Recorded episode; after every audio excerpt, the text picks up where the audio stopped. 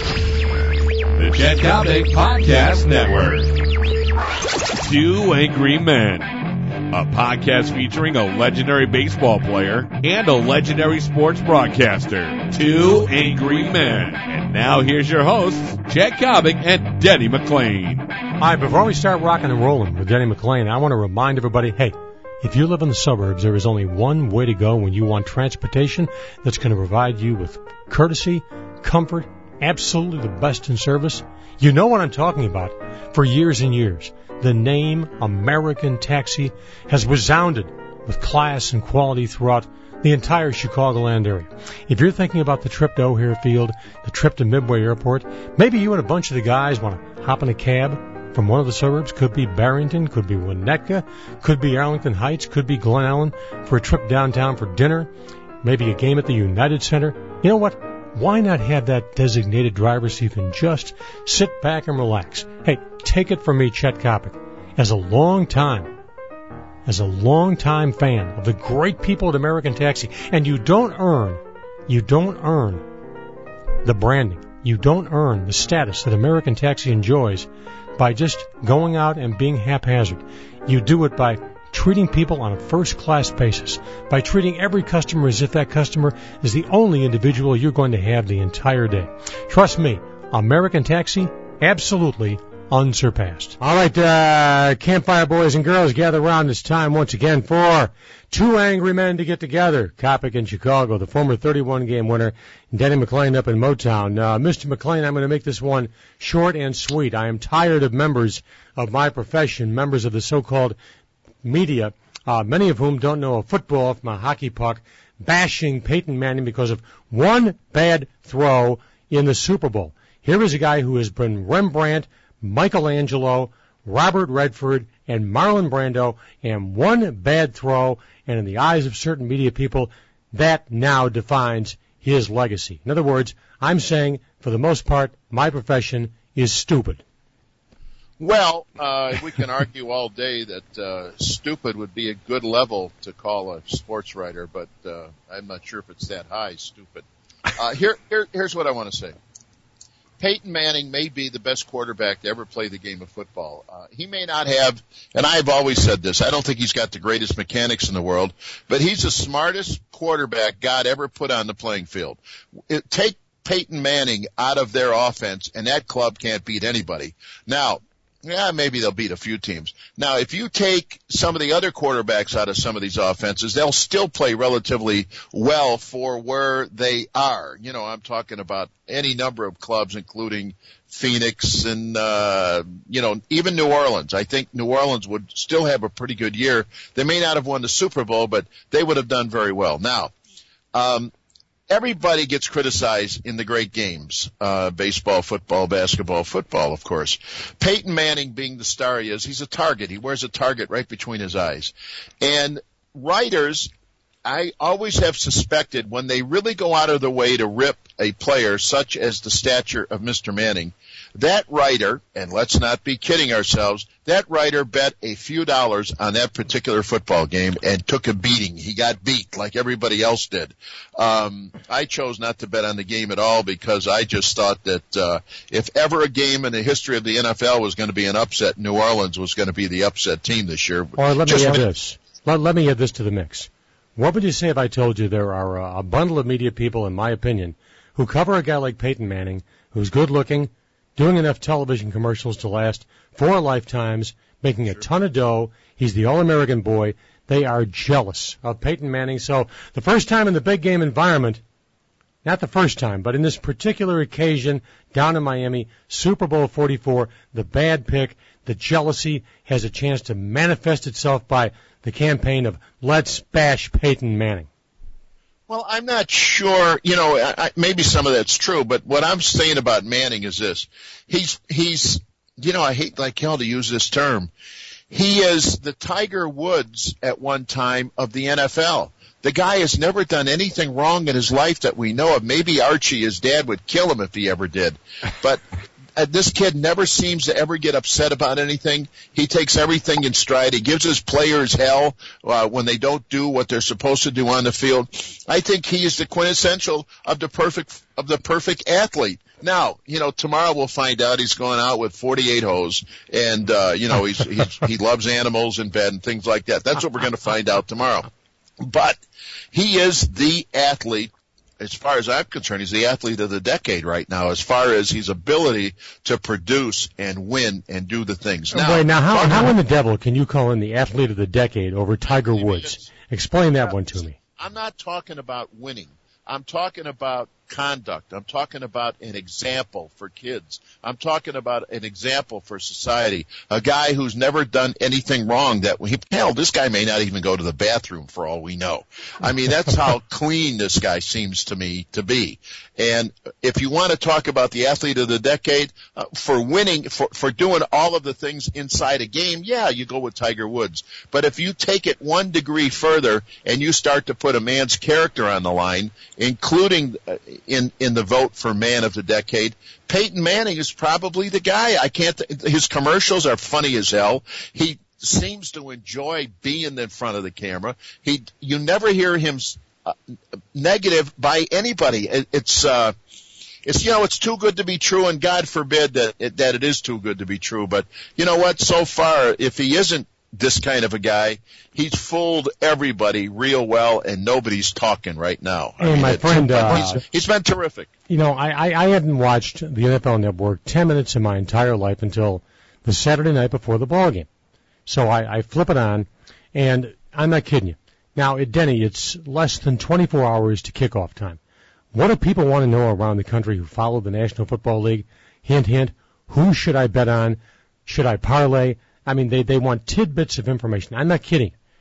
Here is this blonde bimbo sitting at the anchor desk talking to Tom Waddle, former uh, wide receiver with the Chicago Bears. And what, what riveting topic are they debating less than one day before the Super Bowl? What's the best host city to hold the game? Oh. Who the bleep cares? For God, you can have it in Keokuk. But it's see, all about betting and TV numbers. That's what's wrong. Excuse me. That's what's wrong with a lot of talk radio. Nobody's got any substance. Nobody's got any ability to reach out and get stars on the show to interview at least. You know, the easiest thing, listen, you and I have been around this business a long time. The easiest thing to do is to find somebody in the media in the sports world or otherwise and get them on the air interview them. They all want to be interviewed. Every one of them oh, want yeah. to be interviewed. You may have a schedule this or schedule that, but it doesn't take a brain dead goof to just reach out and get a guest. I mean, when they start doing this, well, what's your favorite color in San Diego? I mean, the, the, the idiocracy of, of the entire thing is just crazy. Now listen, let me move on here. I mean, we're spending way too much time on Peyton Manning. Mr. Verlander, who was our Tiger ace with the Detroit Tigers, just signed a four or five year deal for eighty million dollars. Yes, sirree, folks. Count them, one through eighty. He'll, eighty million dollars. He'll blow his arm out before the uh, length of that contract has uh, expired. He'll blow his arm out. Here's a guy that hasn't won twenty, hasn't won a Cy Young, hasn't come close with an MVP. He's got an ERA right around four as a major league pitcher, gets $80 million, and guess what comes out of his mouth, folks? You won't believe it. His mission in life, now I'm paraphrasing, his mission now in life as a major league pitcher with the Detroit Tigers is to get inducted in the Hall of Fame. Oh, Not to win a pennant. God. There's a guy who's got five complete games in five years talking about the Hall of Fame. It goes back to my point about Bert Blyleven. 254 complete games. Do you realize, Denny, do you realize Bert Blyleven had more games during his career, and Blyleven is not a member of the Hall of Fame, and there's no justification for Bert Blyleven not being in the Hall of Fame. Bert Blyleven has more complete games than the Detroit Tigers, the Chicago White Sox, or any team in Major League Baseball will have as teams over the next 20 years. You know, I got to tell you something. The year I won 30, I had 28 complete games. That's incredible. And I, I, when I look at the statistics today and I see an entire league that didn't have 28 complete games, you begin to wonder what the hell has happened to the game. By the way, they are talking about raising the mound again, a couple of three, four inches. That would help a great deal. Uh-huh. Give people a little bit more velocity and quite possibly help the speed of the ball games too because the pitchers will get a few more guys out. That would be a good thing for baseball. Now, we've got Mikey Vick. Mikey Vick, you got to help me with something here. Oh, I'll be glad Vick. to. Denny, I'm here, I'm here if nothing else but to help you, my friend. Here to be my friend. Um, I'm just not going to sit on your lap for obvious reasons. Listen, um, Mikey Vick, who is the great quarterback now from the Philadelphia Eagles, um, won a sport, and we forgot to talk about this, won the sportsmanship award for the Philadelphia Eagles. Now, I guess they didn't talk to any veterinarian in town or ask the dogs. And then he says his whole life is now about God. Can you? Can oh, somebody help me with this, please? Why? Why do why do athletes go that route? You know. I, I. Come on. I mean, you know what? That that that that that insults the senses of the human race. When when guys when guys go that route, I mean that's. I I, I was talking to a good friend of mine uh, the other night. His name is Harvey Wittenberg. He was the uh, longtime public address announcer for the uh, Chicago Blackhawks. Still on the payroll as something of a, an historian. He said the greatest PR campaign of all time was Jesus Christ. Now now, Michael Vick saying, my life is all about God, I find that to be just about as funny as what Harvey said about the PR campaign for Jesus, which, by the way, played extremely well in Bethlehem, but is still on hold in Cheyenne, Wyoming. know, every once in a while you come up with a good one. They, uh, putting God into their life is a good thing. But God and Michael Vick, somewhere, all of a sudden, God must have appeared at one of the veterinarians to show him where God used to live. Uh, but you know, you got to talk at the Sportsmanship Award. I guess I guess they gave it to him because he persevered this year and was able to stand up to a lot of the criticism that he got from place to place, city to city. I mean, even Buffalo's got some kind of a uh, program going on. They're trying to get him to come to Buffalo. Hell, there's a lot of dogs, two-legged dogs in Buffalo. He may not want to go there. Um, but you know what? I, I I can't stand it. I don't take it. I don't accept how it. many how many two-legged dogs did you have in Kansas City over the years? Now listen, um, I want to talk about the, the, thing that's gotten off the front burner for quite some time is the Barry Bonds trial. Uh, Barry Bonds says he was going to go to trial, and one of his attorneys leaked six seven months ago that they can't convict Barry Bonds because they don't have any witnesses against him. The government just announced their witnesses for a trial which will take place sometime this year. Do you know how many witnesses they've got that claim they saw Barry Bonds and know that Barry Bonds uh, was taking steroids. Now, not too many now they don't have, but take a guess between 1 and 50. Ah, uh, 4. 39. You're kidding me. 39 well, if those if those 39 witnesses had been available, then why didn't former Attorney General John Ashcroft six years ago get a hold of these people who were prepared to testify against Barry Bonds?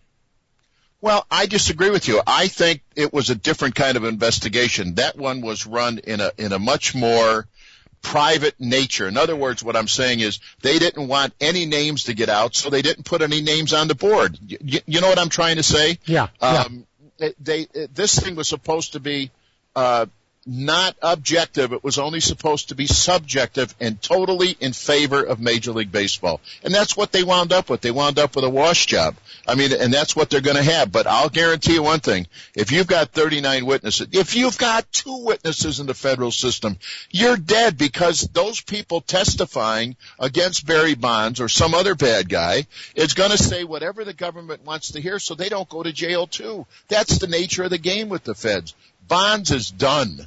Uh, I suspect now with 39 witnesses about to take the stand to get him that Mr. Bonds will indeed uh, cop a plea. I don't think there's any question. Now, speaking of guys who've been in jail, Mr. Stallworth came to Detroit today uh, and was Lovely trying man. out for the Detroit Lions. Mr. Stallworth, of course, is the split, is the wide receiver and uh, w- went to jail for 30 days DUI, killed a guy, bought his way out of killing the guy when he was DUI, and now we got him in Detroit. It looks like they're going to sign him too. What do you think of that, Big Chester the Well, molester? you know, here's what's kind of interesting, Denny, because I was going to bring this to your attention. I logged on to uh, VegasInsider.com today, and the props are already up for uh, Pro Football uh, 2010, 2011. Uh, you, you'll be happy to know that the Detroit Lions are listed at 80 to 1 to win the Super Bowl. Dante oh Stallworth should be nowhere near a football field. But but mind you, you know, Denny, it's become very fashionable for the last month or two for the NFL to talk about its great concern for head injuries. Don't buy it. You're too intelligent to buy it. Some of the public will buy in. Listen, you know as well as I do, and this holds up for all sports, baseball, football, basketball. Football players are nothing but oversized checkers on a checkerboard. This league doesn't give a damn about Yep. head injuries. It's concerned about TV money, for heaven's sake. You think this league worries that Harry Carson, the brilliant linebacker for the Giants, or a guy like Conrad Dobler, who was one of the most wicked offensive tackles of all time, that they're walking around right now like they're, uh, uh, like they're punch-drunk fighters holding tin cups, selling ties? Hell no. Listen, I, I, I, Chet, I got to tell you something. Baseball is is not far behind that kind of conduct either. They have never never taken care of anybody in the in the great. You know, individual teams have reached out and helped some of their guys. Detroit used to be very good when Mr. Monaghan was here. When Jim when Jim uh, Campbell was still alive, they took care of the guys. But since we got this new ownership with this new with uh, Ilitch, the pizza guy, all he cares about is his Red Wings. And of course, if they don't play well there, they they're on a ship to uh, Winnipeg anyway.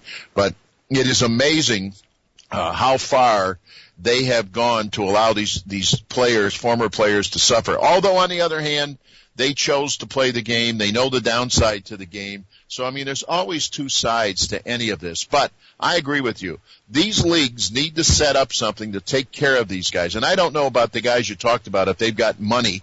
Uh, if they got serious money still put away and they're able to handle all of their medical bills. Because Lord knows the older you get, the more of these damn medical bills you get. It's horrible. The older we get, how much worse we get.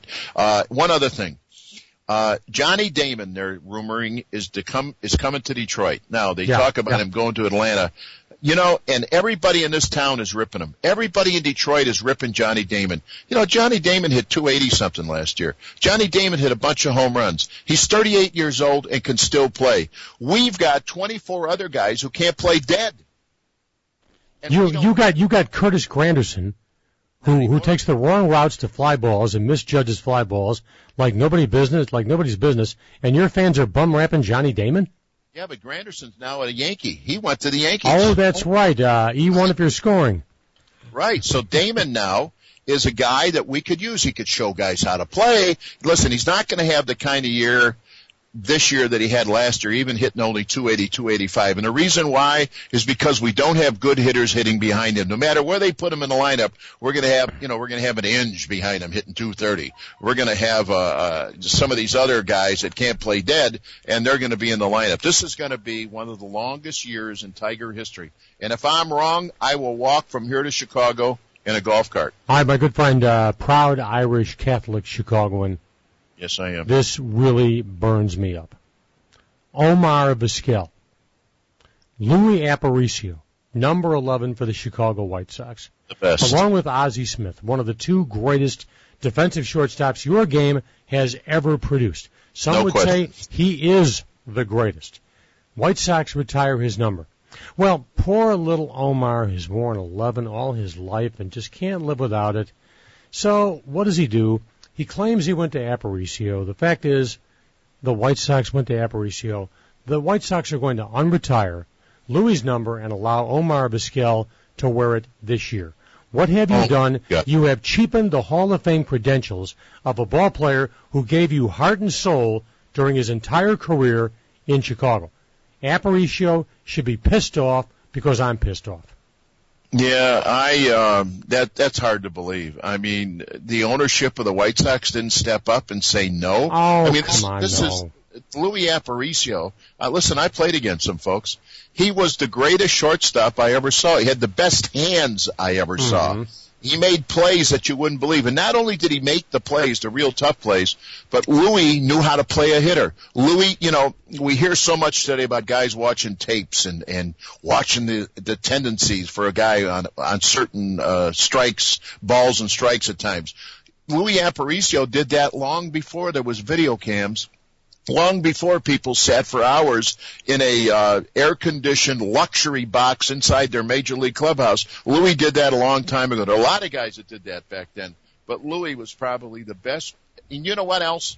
As, as I as I recall, Louis Aparicio, he was just walking class all the time. Better believe I don't. it. I don't think he Yes. ever said a bad word about anybody. He just, you know, the, the way you can sum it up, he just enjoyed being there. He was that kind of a guy.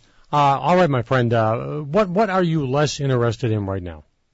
And uh, these are big time choices. The NBA. The NBA. Uh, I, I think the, the, the, the NBA slam dunk contest on Saturday night, which, by the way, uh, I emceed one of the last meaningful NBA slam dunk contests back in uh, '85 in Indianapolis with Michael Jordan and Dominique Wilkins when it really mattered. I don't even know who the three Palookas in uh, this year's uh, uh, contest are. Yeah. Or or hello, are, are you are you even aware that that that the Olympics are, are opening up in Vancouver on Sunday? I mean, as as near as I can and tell you on know my what? radar They- screen, you know, they the- got the big, it's the they got the big secret in the world. Yeah, they got the big celebration opening up Friday night, and we're all going to be watching our TVs. I guess maybe then we'll get into it and we'll start to I- see. We don't have anybody we can identify with yet in in our Olympics for the United States. And right now, I would rather watch Danica Patrick go around the track Oh, hell yes. turns than Hell watch yes. the NBA All Star mm-hmm. game or even watch the Olympics until this thing heats up. Denny, right But- now, the only appointment television I have on my calendar from now through Sunday is Yeah. watching Danica Saturday drive at Daytona. That's Listen, the only she, I'll appointment tell you one I've thing. got. She's, she's got a set of testicles on her, this young girl. Damn I'm- right I'm she does. of it. You know, I mean, and what's cool about her is- with the big boys in the Indy cars. You know she comes back to the Bubbas, and she's beating the Bubbas. You know what's cool about her is she digs and obviously likes to flaunt her sexuality, but She beneath does. it all, she would she would stand up to a 250 pound linebacker and say, "Bleep you, get out of my face." Danica, Well, here's- Pat- here's- Danica Patrick is the essence of a gorgeous badass. Well, here's the best part about her. She doesn't take any BS from anybody, number one. In fact, she's maybe over the top from time to time, trying to prove that she is as just as tough and that she can drive just as well.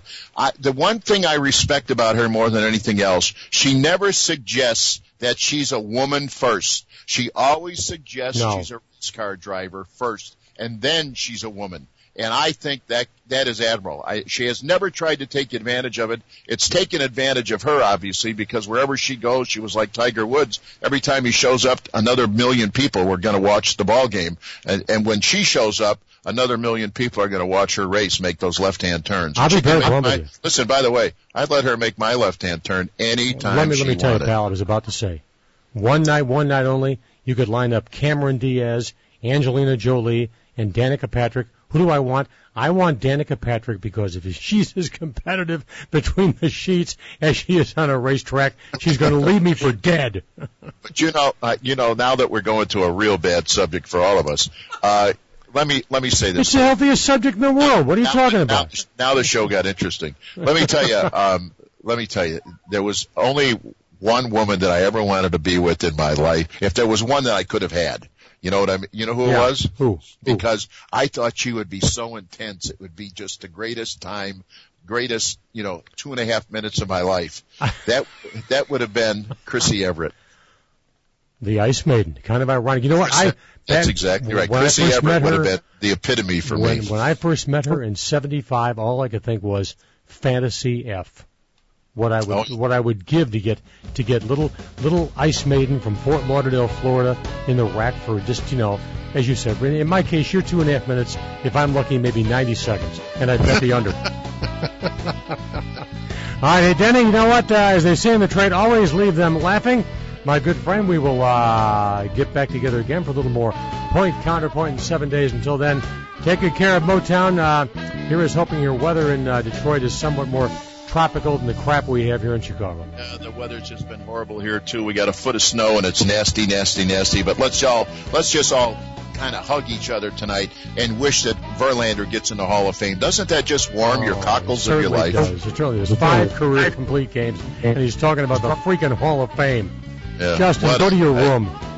You got to wonder, don't you, what he's drinking? Whatever he's drinking, it works. You got 80 million. Whatever he's drinking, pass it around. Danny, take good care of yourself, buddy. Bye, guys. Take care. Later, my man.